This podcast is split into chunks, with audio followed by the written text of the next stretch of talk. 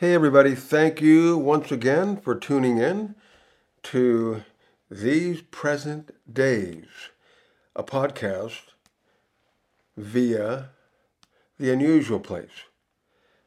Let's open in prayer. Heavenly Father, thank you for today that we live in because we're born for this stuff and this time and these things that are going on in this age in the midst of humanity that we are existing and not just surviving but thriving. And thank you, Lord God, for enabling us to live free in the middle of bondage, to live free when people are enslaved and in chains all around us, to live free and to shun anything that tries to take away our freedom and enslave us to anything.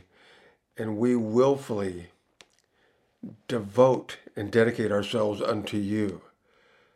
We are your bond servants and no others. In the name of Jesus, I pray. Amen. So, um, what we're going to tackle is the true cost of freedom. You know, Martin Luther King is given credit for his statement, you know, free at last, free at last, thank God Almighty we're free at last. And it was a faith statement, you know, it was uh, premature uh, as far as the actual landscape having produced uh, that kind of freedom for his people and for all people. Um, you see, if all aren't free, nobody's free. If there isn't justice for all, there's justice for no one.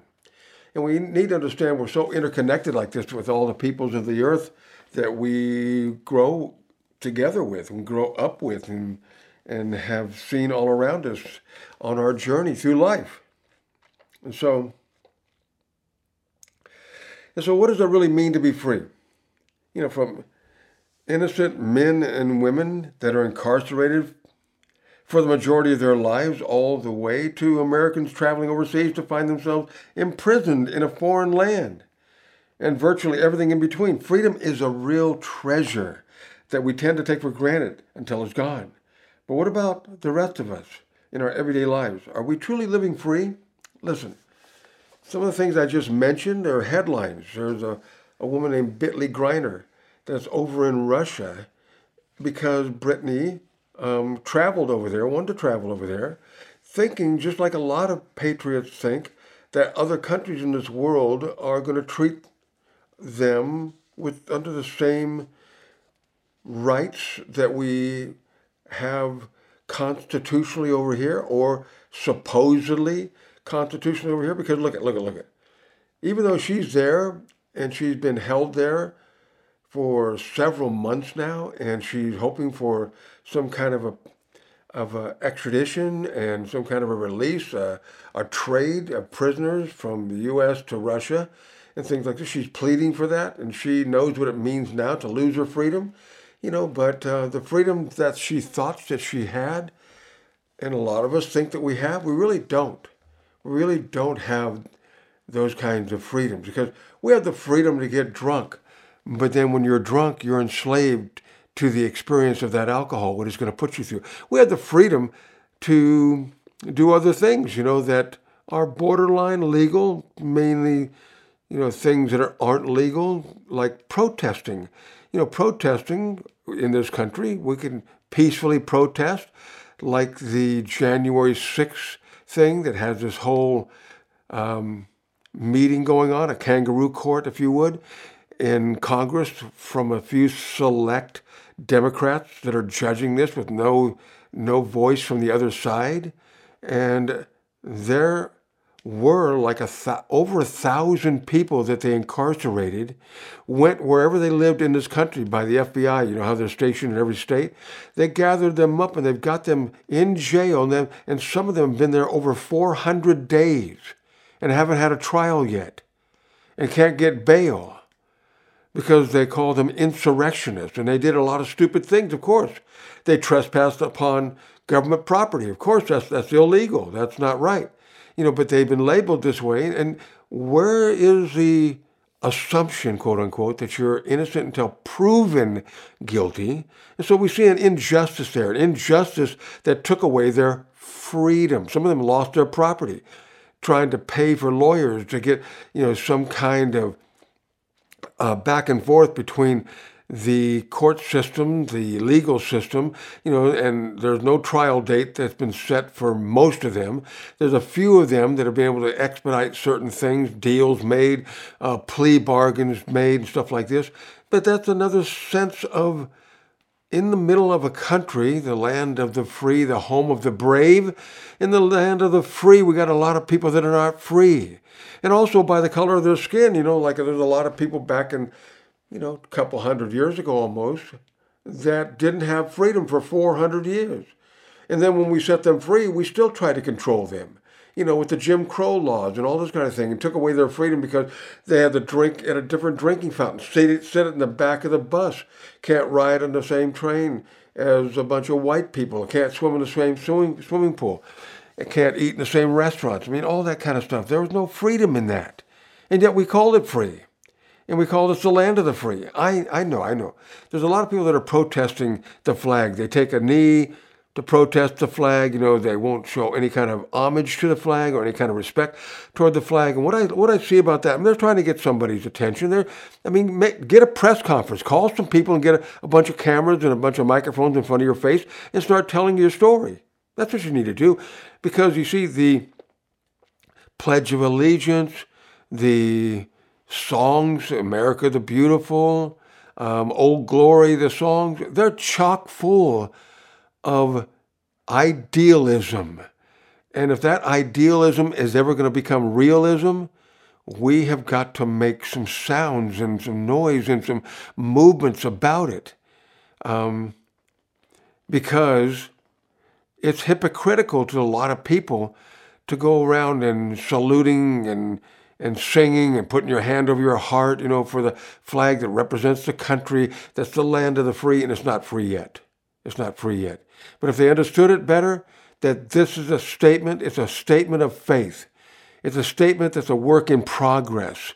And we need to have that. We have innocent projects that have been releasing prisoners that have been wrongfully convicted and, and spent many, many years in prisons all around this country. We see that all the time. We see, and, and this is a, a, group of people, nonprofit, you know, tax exempt, 501c3, uh, that is getting people justice that they need, and at the same time, at the end of the justice is freedom. Uh, hopefully, if they're still alive to enjoy it. Um, yeah, there was um, this story of this guy that was held captive in another country, and we made a deal back in the previous administration to where uh, this country, this country, North Korea, would release this guy, and they held and they held and they held and they slow rolled it and they slow rolled it until the guy was so broken down and and because he's deprived of many many things that are necessities in the prison. Finally, they released him half alive. He came back to the United States, saw his people, and then died. And it's sad when you see stuff like that. And so this is dedicated and donated to that kind of situations in life that we are surrounded with. Um, and so, what is freedom? Do, are we ever really truly free? What is freedom? Well, if Jesus holds the definition and the reality of freedom, being joined to Jesus would definitely be one definition of freedom. Um, having Jesus as our Lord and Savior, having Jesus as our constant companion, having Jesus as our advocate, intercessor, strengthener, standby, comforter, having Jesus because he is freedom. He embodies freedom. And we know how to obtain Jesus, surrendering your heart to Jesus. Because you see, we were born into sin. Sin is slavery. We're born as slaves unto sin. We're going to sin. When we get old enough to sin, to do right and wrong, we're going to choose wrong. We're going to lean that way because we have that propensity built into our system. It's called the nature of sin that we all embody. And it courses through our veins, you know, like our blood does. you know, to where we get a temptation in front of us, nobody's looking, I can take it. I can, I can, I can put that in my pocket, nobody will see me. Or, you know, the temptation to do things that are illicit and sometimes problematic and sometimes dangerous for us to do. And so we go ahead and do it and we think that we're free. I'm expressing my freedom. I remember one time a woman tried to proposition me. And this is back in the hippie times, you know, when the whole revolution was going on sex, drugs, rock and roll. And I told her I was married. And she said, Oh, you're in bondage. You're in bondage. Me and my old man, she called her husband her old man. Hopefully it wasn't her father. She said, Me and my old man, man, we have an open marriage. We have freedom. We can, we can see anybody we want. We can do anything we want to with them. We're free. And I leaned in and I said, No, you're not. You're enslaved to the sins and passions of your flesh, the compulsory things of your flesh that actually is being pretty selfish and can hurt people. I mean, you can tell me all you want that, well, we're both okay, we're both okay. Yeah, just see how long that lasts. Just see how long that goes. Anyway, another story. And so, how do we spot the real truth? Because we can be enslaved by lies and misconceptions and and uh, they call it miscommunication. But we know if it's on purpose, it's not just miscommunication, because miss, the first three letters, uh, or four letters, M I S S, it means or it construes the meaning of whoops, an accident, a slip up, you know, miscommunication. Oops, whoops, whoops. No, not when they propagandized and they planned it and they premeditated. No, it's not a whoops. And so we need to be able to tell the truth from the lies, the real from the deception. And how do we do that? We have to become familiar and have a relationship with the real, with the truth. Jesus says, I'm the way, I am the truth, I am the life that you're looking to live. I am the way that you need to go. I am the truth. Okay, that's the ultimate reality. I am the truth. I am the way, the truth, and the life. The life he represented was the life of God. And so no one comes to the Father except through me. So you can think of a million ways to come to the Father. There's only one way. It's through Jesus. And so we need to look at God's word as a standard of life. It's a standard that needs to be held up. It's a standard that everything needs to be measured to. If we're truly going to live free, because God isn't involved in capturing people and enslaving them to some book of rules and regulations. Some people think that that's God. No, that was man, fallen man making religions where God doesn't want no religion, He wants relationships. Making up religions and controlling people's minds and propagandizing and lying and deceiving so you can control them because there's power in controlling people, power in people moving in your direction, whichever way it may be. So, how do we see the truth from the lies and the deception? We find it in the relationship with Jesus.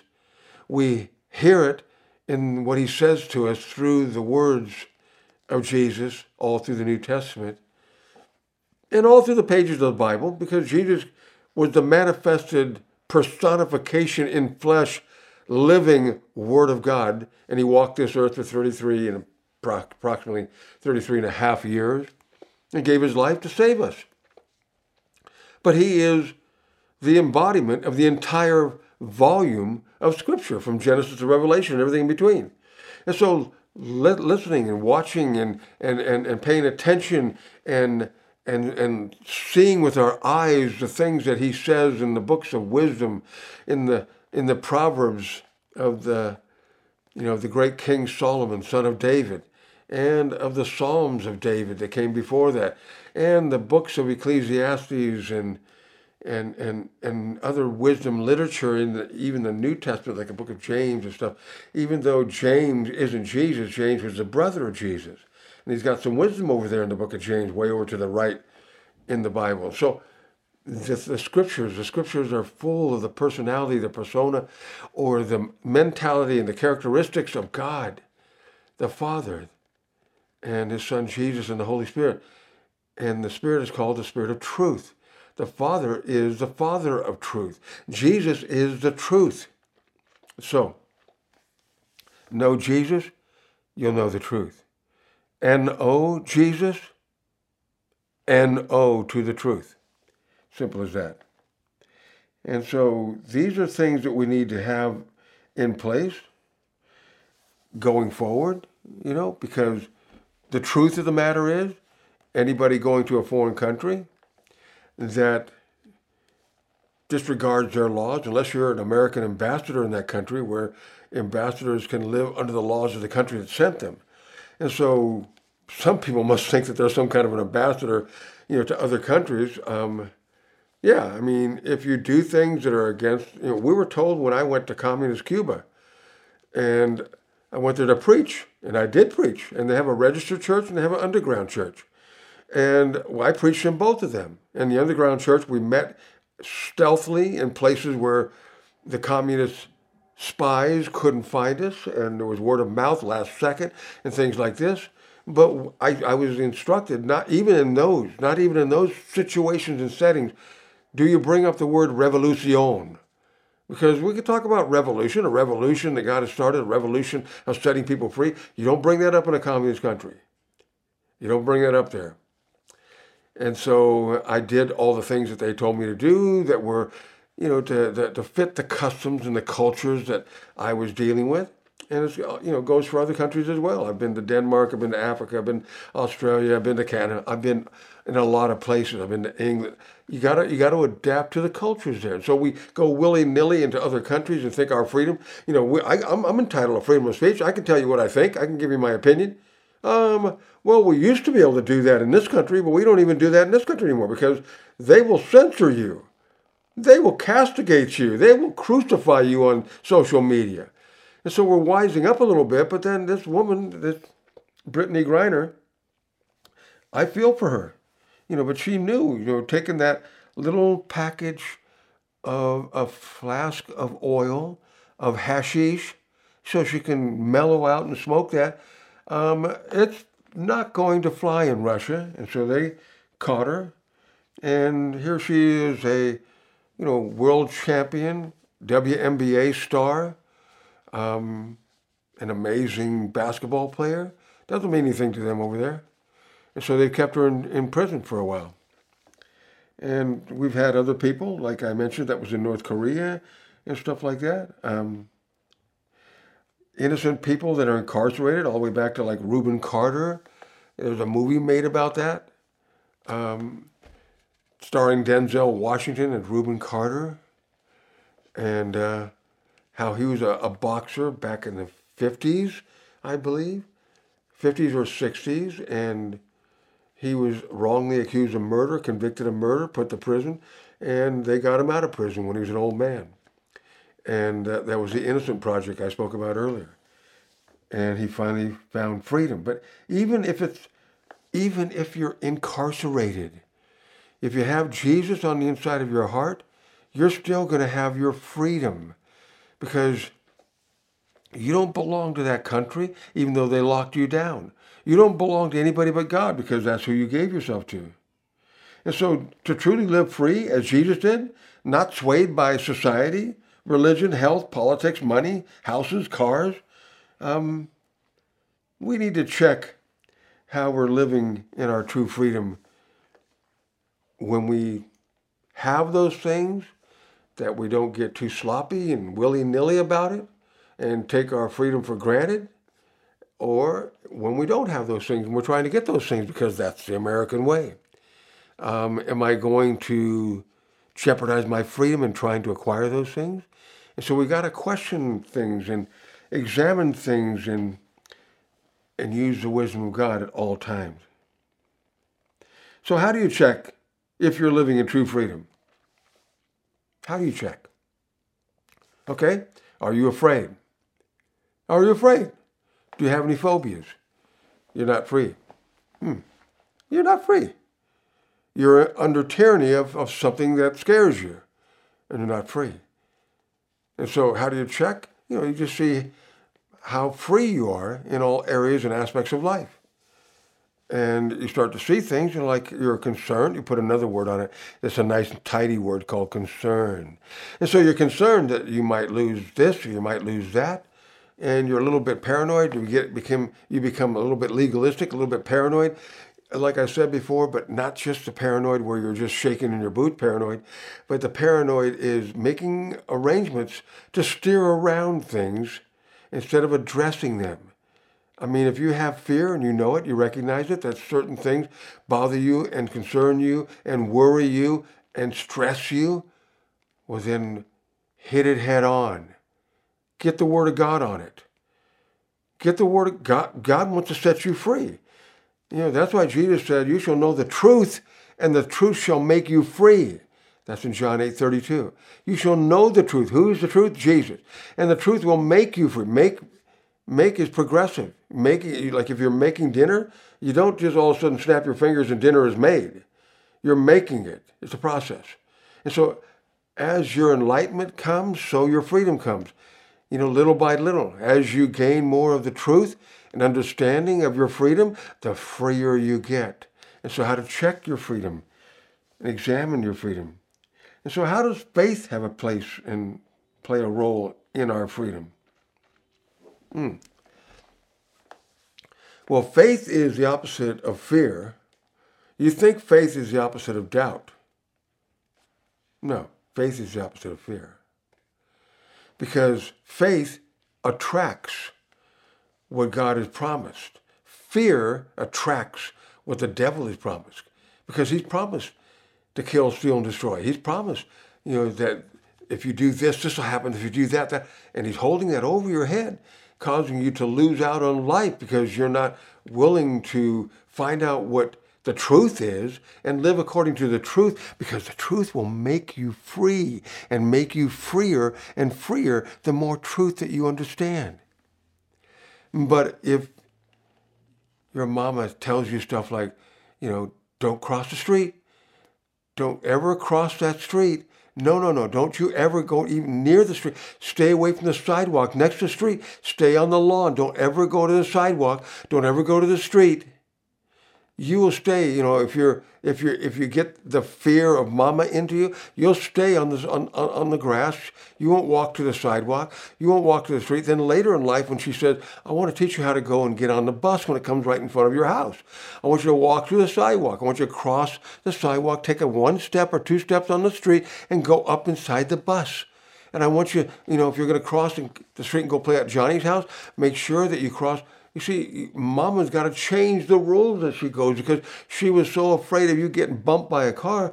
She put all those we we call those um, they call those barriers, um, safety barriers like that to keep people away, but they're also mental blocks that we're putting in people's way because we don't want them to go out of bounds. We don't want them to risk, you know, being hurt and they don't have any freedom. Freedom to choose for themselves. Freedom to look both ways and see there's no cars coming. Freedom to take a, and run and just start running across the street. Sometimes you might miss a car, you know, and the car will have to stop for you. And, you know, God is going to pro- pro- provide and protect, you know, but, you know, you, you get you get to stages in your life where you get some information, you get some knowledge, you get some truth on the matter that there's cars there, and you got to look out for them because sometimes they don't see you. And so you look both ways, not just one way. And you don't get in a hurry and you run across. You know, you don't get in a hurry to try to, you know, look back and forth real quick and really don't look carefully. And so all that stuff, you know, goes factors into having the freedom to walk from one side of the street to the other without a crosswalk. To walk from one side of the street straight across the street to Johnny's house without a crossing guard. What a novel idea. I have a little bit of freedom here. But we have other things that get built into us over the span of our lives that limit our freedoms and take away our freedoms.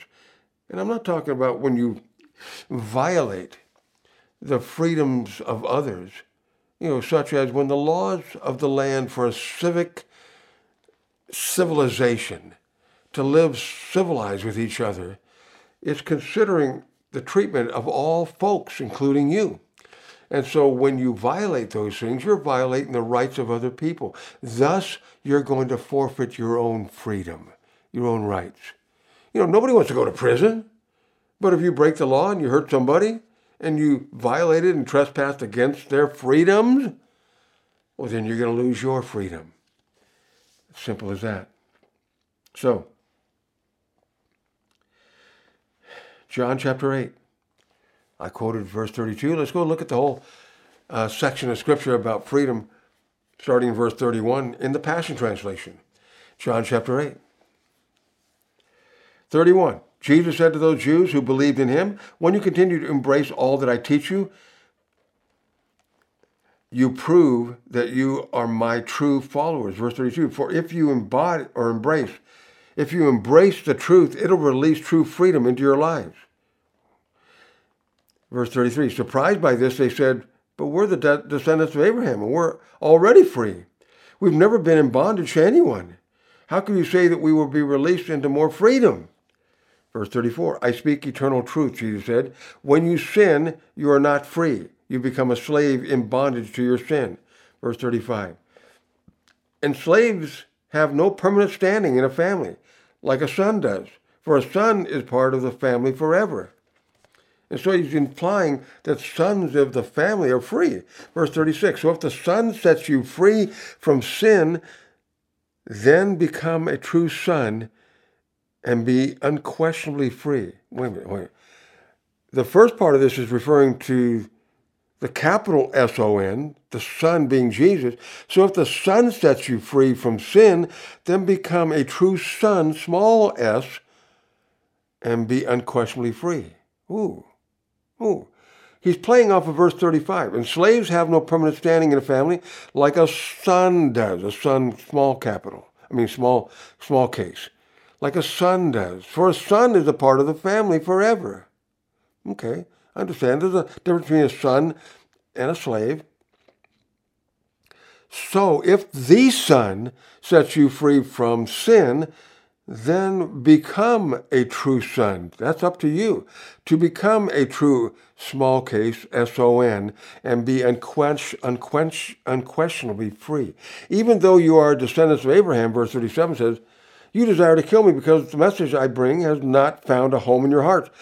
Yet the truths I speak I have seen and received in my Father's presence, but you are doing what you've learned from your father. Uh oh.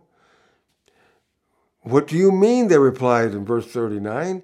Abraham is our father. Jesus said, if you are really Abraham's sons, then you would follow in the steps of Abraham. Ooh. Verse 40. I've only told you the truth that I've heard in my father's presence. But now you're wanting me dead.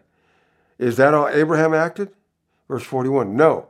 You people are doing what your father has taught you. Indignant, indignant, they responded. What are you talking about? We only have one Father, God Himself. We're not illegitimate. Verse 42. Jesus said, Then if God would really was really your Father, you would love me, for I've come from His presence. I didn't come on my own, but God sent me to you. Verse 43 Why don't you understand what I say? You don't understand because your hearts are closed to my message. Verse 44 You are the offspring of your father, the devil, and you serve your father very well. Passionately carrying out his desires. He's been a murderer right from the start. He never stood with the truth, for he's full of nothing but lies. Lying is his native tongue. He is a master of deception and the father of lies. But I am the true prince who speaks nothing but the truth. Yet you refuse to believe, and you want nothing to do with me. Verse 46. Can you name one sin that I've committed? Then if I'm telling you only the truth, why don't you believe me? Verse 47. If you really knew God, you would listen, receive, and respond with faith to his words. But since you don't listen and respond to what he says, it proves you don't belong to him and you have no room for him in your hearts. Remember where he started? He started way back with this to the Jews. In verse 31, he said to them who believed in him, When you continue to embrace all that I teach you, you prove that you are truly my followers. For if you embrace the truth, it'll release true freedom in your lives. Wow. And so Jesus is the source of freedom. So, how do I get a hold of this freedom? You get a hold of Jesus. How do I understand this, this freedom? Understand Jesus. How do I walk in this freedom? Walk in the way Jesus instructed us to walk. Look at Romans chapter 6. Paul the Apostle has a revelation about this subject. Romans chapter 6, starting in verse 17. Passion Translation again. And thanks be to God for the past. Or, excuse me, thanks be to God for in the past. You were servants of sin, but now your obedience is heart deep, and your life is being molded by truth through the teachings you are devoted to. Verse 18. And now you celebrate your freedom from your former master's sin. You've left its bondage, and now God's perfect righteousness holds power over you as his loving servants. Verses 22 and 23, same chapter, verse 6, 22 and 23. But now, as God's loving servants, you live in joyous freedom. You see that? It's kind of a contrast. As loving servants, you live in freedom. Servanthood sounds like slavery, but servanthood is something that the servant chooses to do, not the master, the, the elite, you know, the rich, the powerful, um, grabbing you and taking you away and making you do something you don't want to do. You chose right here the offer that God has given you on the table of being in relationship with Him, being permanently joined together with Him, being set free from your sin which controlled you. God's not a controlling God. You can walk away from Him anytime you want. The point being is that when you get to know Him, you don't want to walk away from Him. You want to hang on to Him tighter and tighter. And so it says in the middle of verse 22 so consider the benefits you now enjoy. You are brought deeper into the experience of true holiness that ends with eternal life. Verse 23 For sin, sin's meager wages is death, but God's lavish gift is eternal life, found in your union with our Lord Jesus, the Anointed One. And so, once again, in verse 22, but now as God's loving servants, or I'll put it like this but now, as God's servants of love, you live in joyous freedom from the power of sin, because sin is selfish and love is selfless.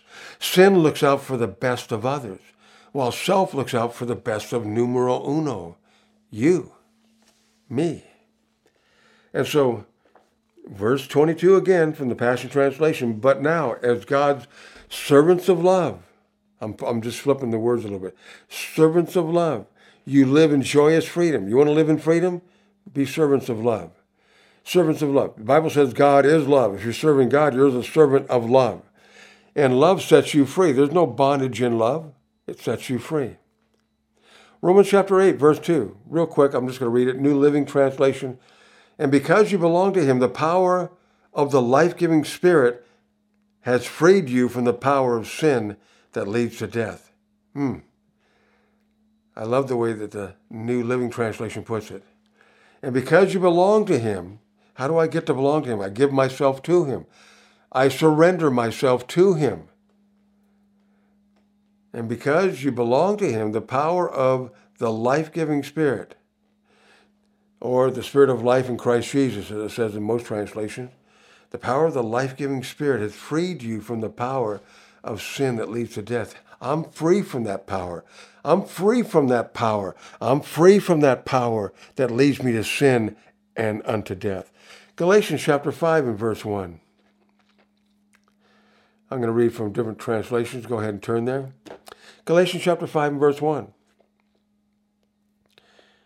At last, we have freedom. This is the Passion Translation. For Christ has set us free. We must always cherish this truth and firmly refuse to go back into the bondage of our past. The complete Jewish Bible says it this way What the Messiah has freed us for is freedom. Therefore, stand firm and don't let yourselves be tied up again to a yoke of slavery. So it's your choice. Therefore, stand firm and don't let, those are choice and willpowers words right there. Don't let it happen. Don't don't don't cave into it. Don't compromise. Don't let. Don't let yourselves be tied up again to the yoke of slavery. So what the Messiah has freed us for, the way the Jewish translation puts it, what the Messiah has freed us for is for freedom. What's that mean? We have been set free to set other people free. Once we learn how to be free, every every moment that we continually get more and more free, that we are understanding the truth and the application thereof, we're living more and more free. We need to unlock other people with what God has unlocked us, us with, with the revelation that He's given us, because you shall know progressively, incrementally the truth, and the truth will progressively and incrementally give you and reward you with your freedom. Galatians 5.13, just look down to verse 13. Beloved ones, God has called us to live a life of freedom. But don't view this wonderful freedom as an excuse to set up a base of operations in the natural realm. Constantly love each other and be committed to serve one another. We keep getting that word serving in there because our servanthood is a free life because we chose it.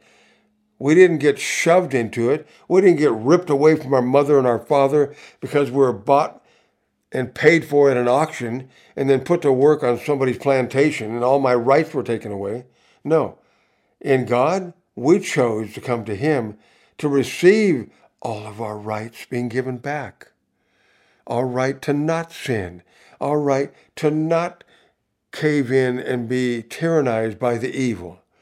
In Galatians 5:14, the next verse down, for the whole law can be summed up in this one command: love your neighbor as yourself. Let's go over to 2 Corinthians chapter 15. Or excuse me, chapter 3, verse 15. 2 Corinthians chapter 3, verse 15. Once again, the Passion Translation says, So until now, whenever the Old Testament is being read, the same blinding comes over their hearts. What's he talking about? He's talking in 2 Corinthians 3 about the laws of Moses that was handed down from Moses to the children of Israel, that put them into the bondage of keeping the Ten Commandments. And it didn't save them and rescue them and remove them from their sin. They still sin like crazy, maybe even more than ever. And yet God was trying to make a way for them to connect with Him because He couldn't save them yet because the time appointed for his Savior, our Savior, wasn't yet. Still, God had to let them work through things that they had to work through until the fullness of time came, and then God gave his Son, born of a virgin. And thus the story of Jesus begins. So, in verse 15 again, so until now, Whenever the Old Testament is being read, the same blinding comes over their hearts. Paul's talking to the church in Greek, in Greece, in the Greek language, and he's using the Greek words for these things. And wherever I need to translate it, if it's not translated properly or, or understood properly, I will. But he's writing to the city out about 30 miles um, away from Athens, Greece, where they had the Olympics not too long ago, in the beginning of this 21st century, in 2004, the Olympics took place in Athens, Greece. Not too far away is Corinthia, Greece. And so, to the letter, in, I mean, in the letter to the church of Corinth, Paul the Apostle is addressing them. And so they didn't get the law, but people were trying to give them the law after the fact in their Christianity, which was jamming them up and keeping them from being truly free. And so we've got to watch for this as well in our Christianity. Because even though the Bible says uh, in the Old Testament that we are commanded to tithe, we are commanded to tithe in the New Testament.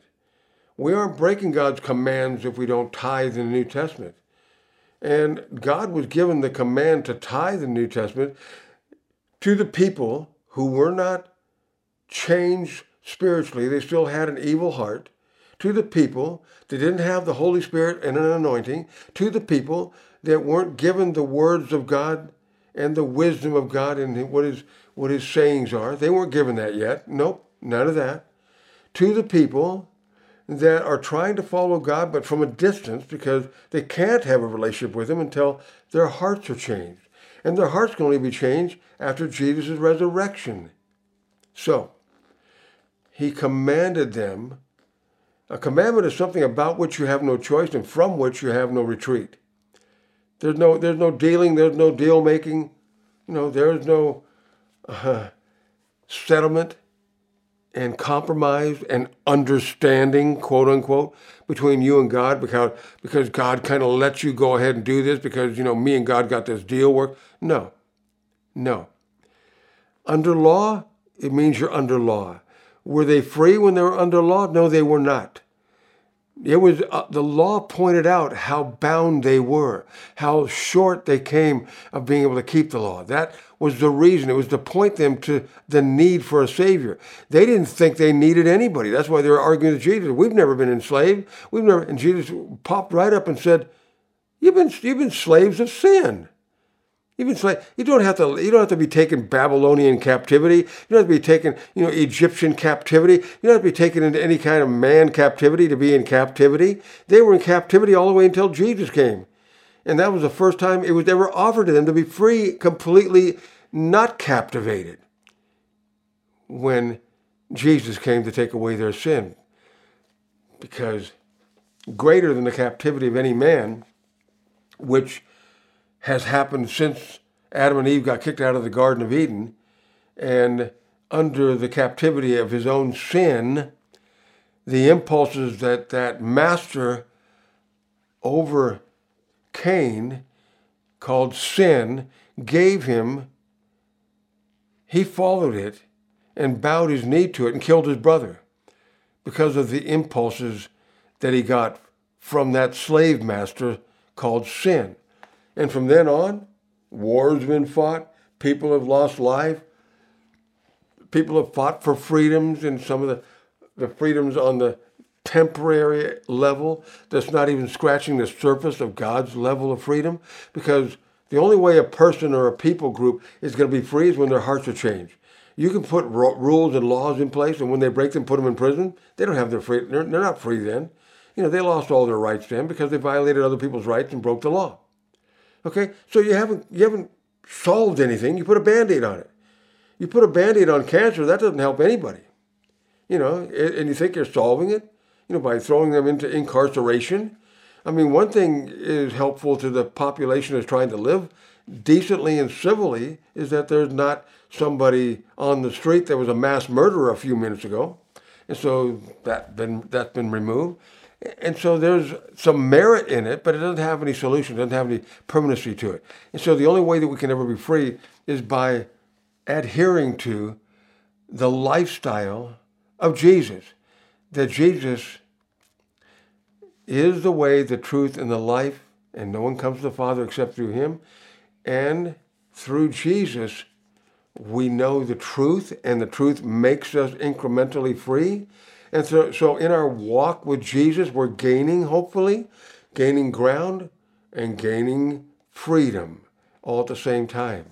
Isn't that beautiful? You're not trying to focus on one or the other. It's all wrapped together. So, First Corinthians, 2 Corinthians, excuse me, 3, 15 again. So until now, whenever the Old Testament is being read, the same blinding comes over their hearts. Verse 16. But the moment one turns to the Lord with an open heart, the veil is lifted and they see. Just take that mask right off their eyes. Verse 17. Now the Lord I'm referring to is the Holy Spirit. Oh, I thought Jesus was Lord. No, not in this application. You see, Jesus is Lord over the church up in heaven, seated at the right hand of the Father. He said, I'm going to send you another comforter, another helper, another companion, and he's going to be with you forever and he's talking to his church members, his body members. The body of Christ was in those disciples that were following him at the first, and then they became one with him and united with him, you know, in the spiritual new birth of their hearts. And they came into the same covenant that Jesus had with the Father on behalf of mankind. Well, then Peter, James, John, Matthew, all these people came in to the to the body of Christ. So the moment one turns to the Lord with an open heart, the veil is lifted and they see. Verse 17. Now the Lord I'm referring to is the Holy Spirit, and wherever He is Lord, there's freedom. So the Holy Spirit needs to be your Lord because He is your constant companion and counselor and guide and instructor. And He's called in the Bible the Spirit of Truth. Oh wow! This, this is not complex, people. This is all kinds of gingerbread down this trail. Jesus said, You shall know the truth, the truth shall make you free. You know, that's in 832, John 832. In John 16, 7, the Spirit of truth. He talks about the Spirit of truth coming. Who's the Holy Spirit? The Holy, I mean, you know, who is the, the Spirit of truth? The Holy Spirit. And the Holy Spirit is your Lord or your Master. And he says, when, he says, I'm referring to the Holy Spirit, and wherever he is Lord. What, what, what, what, wait, wait, wait, what, wherever he's Lord, what's that mean? You see, Lord means master, means boss. Wherever he's treated that way, wherever he's in charge, wherever he's sitting in the big chair and you're sitting in the little chair, wherever he is out in front, there's going to be freedom. Verse 18. We can all draw close to him with one with the veil removed from our faces now through Jesus, and with no veil we we all become like mirrors who brightly reflect the glory of the Lord Jesus. We are being transfigured into this very image as we move from one brighter level of glory to another, and this glorious transfiguration comes from the Lord, the Spirit, who is the Spirit. So, Jesus has strapped us to the Holy Spirit as a constant, forever companion. And the Holy Spirit is leading and guiding us into all truth. And the reason for Him leading and guiding us into all truth is because He wants us to be all freed up. A little bit of truth is a little bit of freedom. And so He wants us to understand how we can live free. And so we can't just knit willy nilly around and you know, just have little pockets of what we're free from and stuff like this, you know, and keep our, you know, our freedom in other people's heads. You know, in other words, you know, you're looking over your shoulder because um, I don't want people to see me going over here and doing this, you know, going to church, being with these Christians, hanging out with these good people that are, you know, decent people, you know, because I'm, I'm, I have a reputation amongst the people in the neighborhood here. I need to, you know, and, and look at you. You're not free. Look at all the stuff you're processing with your neurons firing and not understanding how you're supposed to live. And you're in bondage to your own thought patterns. And so, where we think we're cool and where we think that, you know, we're accepted in a, in a society that is upside down right now, in a world that is corrupt to the bone right now, you know, in, in, in a place like this, you want the accolades, the appreciation, the respect of the people that are mixed up about genders, the people that are using drugs and medications, and the people that make up, they make believe that they can make up the truth that they call their truth to live by. They're so much in bondage. It's not even funny. Who wants to pick up after them? Who wants to go and follow that pathway? Down that drain or that toilet. Hmm. In 1 Peter chapter 2, as God's loving servant, verse 16, and I'm going to read two verses. As God's loving servants, see that? Loving servants. As God's loving servants. He says that a lot. Loving servants, you should live in complete freedom. Oh my gosh. When I'm not feeling like I'm free, I got to recognize I must have stepped out and away from walking in love. You see, I need to live by faith and walk in love. Live by faith and walk in love. Faith is a lifestyle. Walk, uh, the walk is the expression of that lifestyle of faith. Live by faith, walk in love. Live by faith, walk in love. So, I want you to look at this again. Verse 16. So, God, as God's loving servants, you should live in complete freedom, but never use your freedom as a cover up for evil. In other words, like I said earlier, kind of facetiously, you know, like, well, me and God, we got this, we got this worked out. Between me and God, you know, He's fine if I smoke my cigarettes. You know, He's fine. We have an understanding. Well, yeah, the understanding is, you ask God to bless your cigarettes. and At the same time, you're taking and inhaling smoke into your lungs, which weren't built for smoke and with carcinogenics, you know, with all the carbon fibers that are involved in the burning of the tobacco or, or the hemp or whatever you're smoking, sticking to your lungs, reducing its capacity to function right, cutting, its, cutting it off from the circulation, which, which would clean the lungs out on a regular basis, removing it from the happy mitochondrial connection with the other cells, when that starts to happen, cancer sets in. You understand that? Because the cells stop communicating. And what by communication, I don't mean talking. Sharing is what I mean. Sharing the nutrients, sharing the positive um, hormonal balances and stuff like this. Sharing. It stops it. it. And you think you got this thing worked out between you and God. You can keep this vice and it's not going to bite you in the end. Uh, it's going to bite you in the end. I guarantee you, double your money back. Because it's got you enslaved. You're not free. You say you got it worked out, you know, because, you know, God gave you free will. And so I, me and God talked about it, and I, I said, well, I'm choosing because I love tobacco. I love the flavor. I love the taste. I love the smell of tobacco. It could be anything. It could be anything. And, uh, yeah, me and God, we have an understanding. No, you and you have an understanding. You can talk to God about this thing being on the table and working through it, and you're only talking to yourself and pretending that God is there talking with you. Because if God was there talking to you and you were listening, you'd hear him say, No. Hell no. Because that's what you're going to get hell on earth if you go and do this to your body. Bible says in the New Testament, in the writings of Paul, that God defiles him who defiles himself. And so God's going to let you go ahead and burn that thing at both ends. And you're going to get smoked in the middle. So that's no freedom. You know, there's all kinds of different vices we can hang on to and justify and explain away and try to deal. This is willy nilly. This is really called willy nilly freedom. Verse 17 says, Recognize the value of every person and continually show love to every believer. Live your lives with great reverence and in holy awe of God. Honor your rulers. And so, do we really have a holy awe of God? Do we really have a fear of God that's respectful to God? If we do, we're living by some of God's truth. You see, that's a part of the full volume of God's truth. Having a holy um, displeasure and dread of displeasing God. I don't want to ever displease him. And so if I find something that, disple- that displeases him, that I made excuses for, that I compromised about, you know, that I rationalized, um, you know, I'm not free. I've been hiding the fact that I'm bound to something and excusing it away by making up a storyline about me and God got an understanding. You and God got no understanding except for His Word. And His Word wants you completely free. And so, whatever it might be, come to grips with it, own it, repent for it, and get the freedom on it and get it off of your back. Get the weight removed.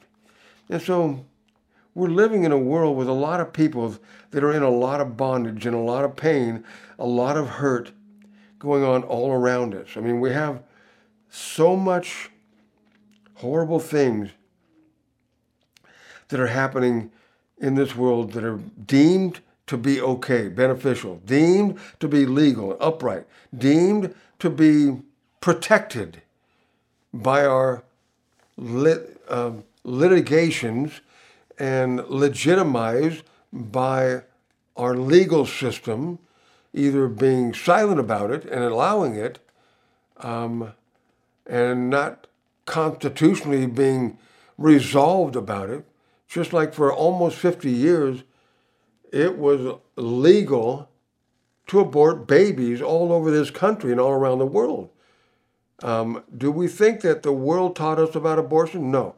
We most likely are going to bear the brunt of the judgment of God for making it possible to abort children uh, all across the globe uh, under the guise of Planned Parenthood. I don't know why you put parent in there. If you have somebody that's got six abortions and no children, and they go to Planned Parenthood, what's you know what's the misnomer about all that? You know what's the what's the hypothetical hypocritical thing that has to do with that? Are you, are you kidding me? It's blatant. It's right in your face. Planned parentlesshood is what it should be. You're going there planning on not being a parent for a second here. And it might be once again because you got five kids already, you don't want number six to come into the world. But besides that, we have things like that. There was never a law. It never came before Congress and was written into litigation, never passed to the Senate and passed from the Senate to the President of the United States and signed into law. It never was. That's why they're over. They were able to overturn it. Did they have plenty of time to write up those legislation, legis, um, write up the litigation of it? Yeah, they had plenty of time. Um, the Congress has gone back and forth, Republican Congress, Democratic Congress, you know, depending on the political party, which one favored, you know, having, you know, the abortions legalized and legitimized, you know, they never took up on it. They left it right there. And so when it became possible, somebody finally moved on it, and the court, the Supreme Court said, I'm throwing it back to the states. I'm throwing it back to the people who vote their leaders into power over them I'm giving them the chance to either vote it in or vote it out. And so it's up to the people.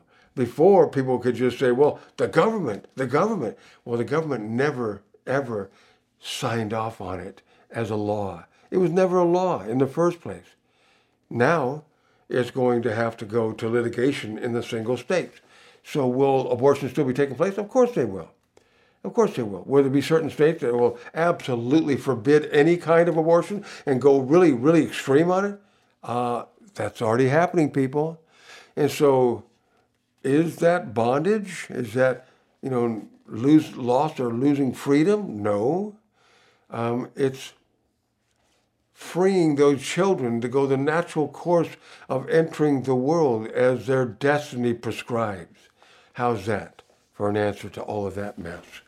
So, the world, like I said, is heaving back and forth all over the place. I mean, the world is is in the throes, like it says in the Bible. It says the sea is roaring, the sea is tossing to and fro, the waves are going back and forth. It was time in the time of Jesus when he's walking on water, when they're going across the Sea of Galilee in a boat. You know, and it says the seas were, were being uh, tossed to and fro. That's symbolic. That's metaphorical.